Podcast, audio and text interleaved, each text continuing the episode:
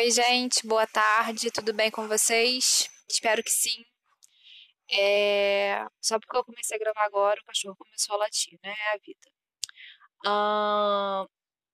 Eu mandei para vocês hoje um roteiro bastante detalhado sobre o... a correção do exercício da semana passada, tá?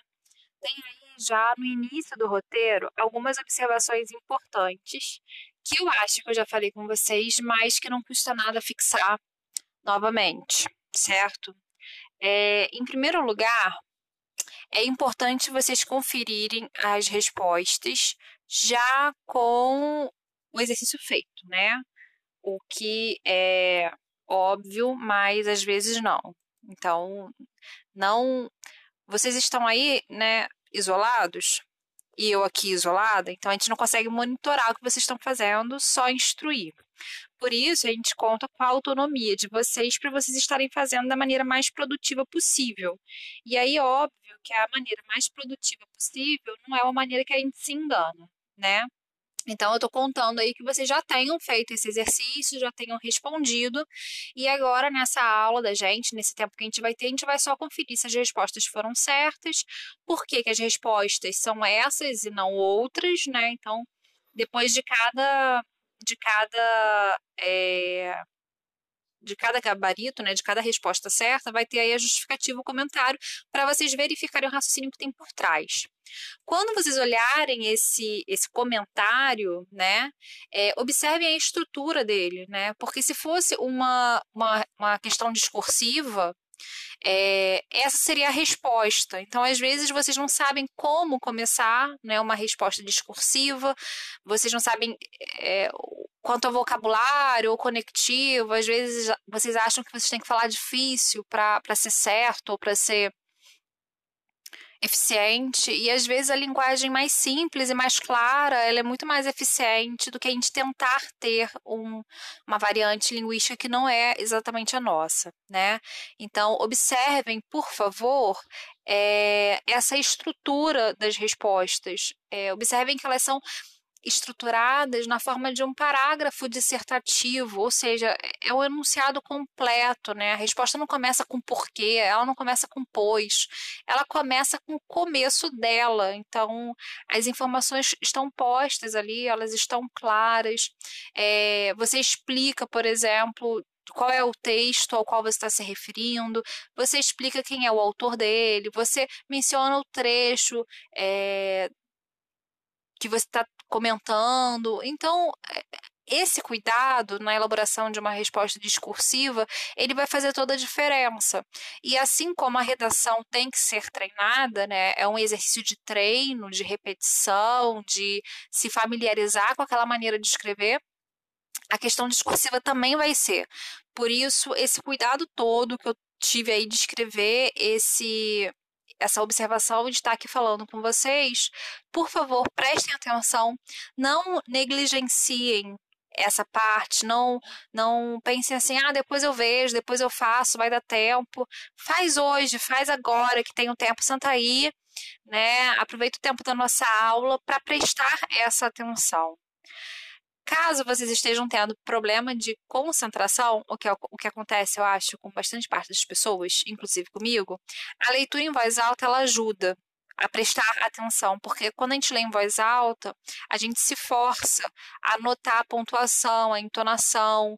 Então, quando vocês sentirem que a atenção está escapando, é, não se esqueçam desse recurso de ler em voz alta, de estudar em voz alta, até porque para muita gente a leitura em voz alta ela fixa mais alguns, alguns pontos, alguns aspectos, algumas informações, né? As pessoas têm, têm memórias diferentes. Tem gente que tem uma memória muito visual, outras têm memória, outras pessoas têm a memória auditiva, né? Então a leitura em voz alta é uma ferramenta aí que a gente não pode esquecer.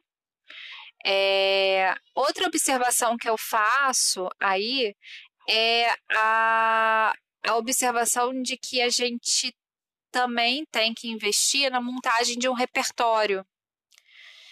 E esse repertório, ele não acontece de forma maceteada, né? Ele é um trabalho aí a longo prazo para vocês conseguirem é, falar, expor, explicar, dissertar sobre os mais variados temas. É, às vezes, quando a gente vê os cursos, às vezes, Miguel tá chorando, não sei se vocês conseguem ouvir. Desculpa aí, gente. Vou tentar esperar o caos passar e depois continuar a explicação. Bem, é, acho que foi, né? É, outra observação que eu faço já aí no roteiro, né, que eu coloco assim, observação fundamental, é que quando a gente cita, e a citação, ela é uma ferramenta é, muito... Peraí, deixa eu parar a gravação, daqui a pouco eu volto. Oi, gente, voltei. Eu não sei como é que fica esse retorno para vocês, eu espero que fique sem nenhuma fragmentação e, e flua de uma maneira normal. Então, como eu estava falando, muitas vezes quando a gente ouve né, as instruções para a redação, a, a citação parece uma ferramenta assim divina, maravilhosa, né? Enviada por Deus. Você decora algumas frases de alguns autores que são referência realmente para o pensamento, autores de filosofia, sociologia, literatura, e aí você decora aquilo e coloca na sua redação A, né? Cheguei chegando, olha só como eu sou super inteligente. Só que o, o problema da citação é que quando você coloca a gente pressupõe ou deveria pressupor que você leu aquela pessoa. Então, se eu vou lá e cito Machado de Assis, é, o leitor, que no caso é o corretor da redação, vai partir do pressuposto que você leu Machado de Assis, alguma coisa você conhece, você conhece o pensamento.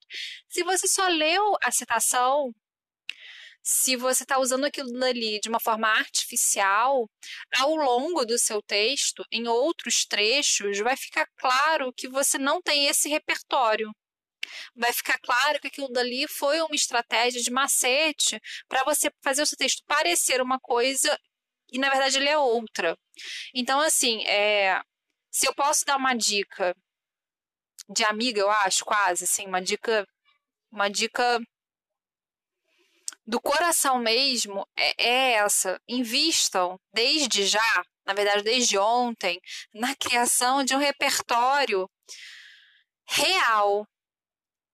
Que não precisa ser um repertório que não é o repertório de um, de um jovem de 17, 18 anos, né? Quem está corrigindo vocês no vestibular sabe que vocês têm essa idade, que vocês estão concluindo o ensino médio.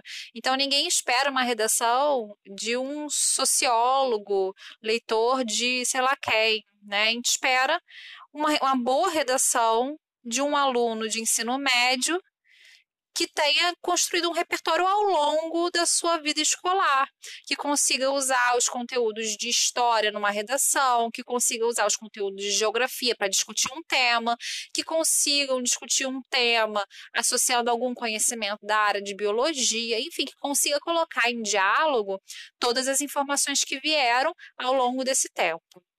Por isso, também ao longo das, é, das das correções, eu tenho colocado aí caixinhas de texto é, com, com outros.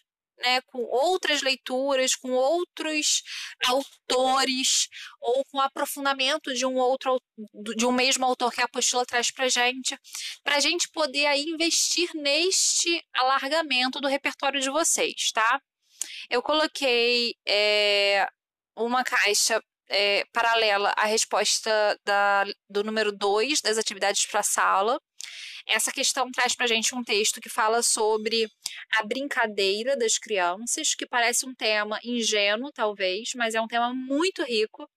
E como vocês podem ver aí, eu deixei dois vídeos para vocês. Os dois são palestras do TED. Uma é de uma de uma pesquisadora daqui do Brasil, a Renata, né? E o outro é de um de um pesquisador estrangeiro, né? Os títulos são Território do Brincar e Brincar é mais que diversão. E são textos que fazem isso, né? Eles buscam um outro olhar ou um aprofundamento, um desdobramento do olhar sobre esse tema brincadeira e vão trazer é, informações de outros campos do saber, da pesquisa científica de campo, de uma pessoa que vai e observa as crianças atuais, ou então de uma retrospectiva histórica, da análise de, de quadros, enfim, vocês vão ter acesso a várias informações sobre esse tema que pode conversar com vários outros temas, né? Se a gente discute, por exemplo, o impacto da tecnologia na infância hoje em dia, a questão da brincadeira vai vir ali de forma transversal, certo? Passando por esse tema. Eu acho que é uma boa indicação aí de leitura para vocês, é, sem que seja leitura de fato, né? Assistindo a um vídeo, ou então botando o vídeo para tocar e, e, ficando só ouvindo, fazendo vídeo de podcast. Uh, eu ia falar alguma coisa. Ah, é, em relação ao tema é isso. Em relação à forma, as palestras do TEDx, elas têm uma estrutura dissertativa argumentativa.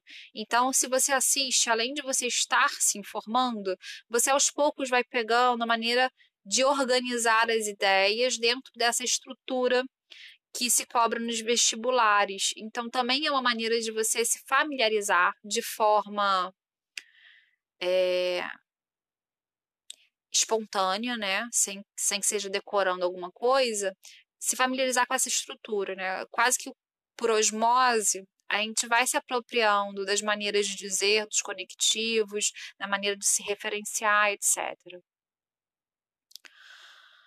A segunda leitura complementar que eu proponho para vocês é, é para vocês ouvirem uma música, na verdade. Nem uma música assim de, de, temas muito complexos, não, mas é uma música bonitinha e, e, divertida, que é a música da Blitz, Estou a dois passos do paraíso, né? A dois, a dois passos do paraíso, eu acho. E ela tá na resposta 2 das atividades propostas. Tem aí um videozinho em que o Evandro Mesquita fala sobre a história da música, né, sobre uma curiosidade da música, e em seguida a própria música para vocês ouvirem. É, a Blitz foi uma banda, é uma banda, né, que tem umas letras bastante brincalhonas, vamos dizer assim. Né? Ela, ela brinca com, com duplo sentido, ela brinca com deboche, com a ironia. Então, essas estratégias né, de, de humor, elas estão presentes na música da Blitz. E aí eu acho que vale a pena a gente dar uma olhada, conhecer um pouco, não sei até que ponto vocês conhecem. Queria muito estar falando com vocês pessoalmente para saber quem conhece ou quem só conhece realmente sertanejo e vendi minha geladeira, comprei o meu fogão e o celular não vendia só para falar com você essas coisas, né, que a gente já conversou. A terceira leitura complementar é a da é a que eu sugiro a partir da questão 4, em que a apostila traz para gente o nome né, de Machado de Assis e a Luísa de Azevedo, que são duas referências é, clássicas da nossa literatura, né? São dois cânones literários do século XIX. E eu sugiro aí a leitura complementar de um trechinho do A Literatura em Período, Todorov. É um, é um livro bem pequenininho, mas poderoso. E aí eu botei um trechinho que discute a importância da literatura e, enfim, para que, que serve a literatura, né, em última instância. E a indicação da leitura de um conto do Machado de Assis, que de alguma maneira eu acho que que exemplifica a teoria que o Todorov coloca aí nesse trechinho, certo? Para hoje é, é, isso, né? E, e, fazer as atividades discursivas que a apostila traz na sequência, né? Logo depois do capítulo 4. Façam as atividades discursivas com este capricho e com esta atenção de estruturar as respostas de maneira completa, de maneira clara, investindo aí na redação da resposta, tá? De, de fazer um texto realmente claro e, e, e, e elucidativo para o leitor de vocês. Tudo bem? No mais é isso. Espero que vocês estejam bem, estejam se cuidando, não saiam de casa, obedeçam aí os cientistas todos, né? É... E é isso. Eu fico no aguardo das dúvidas e dos comentários. Beijos.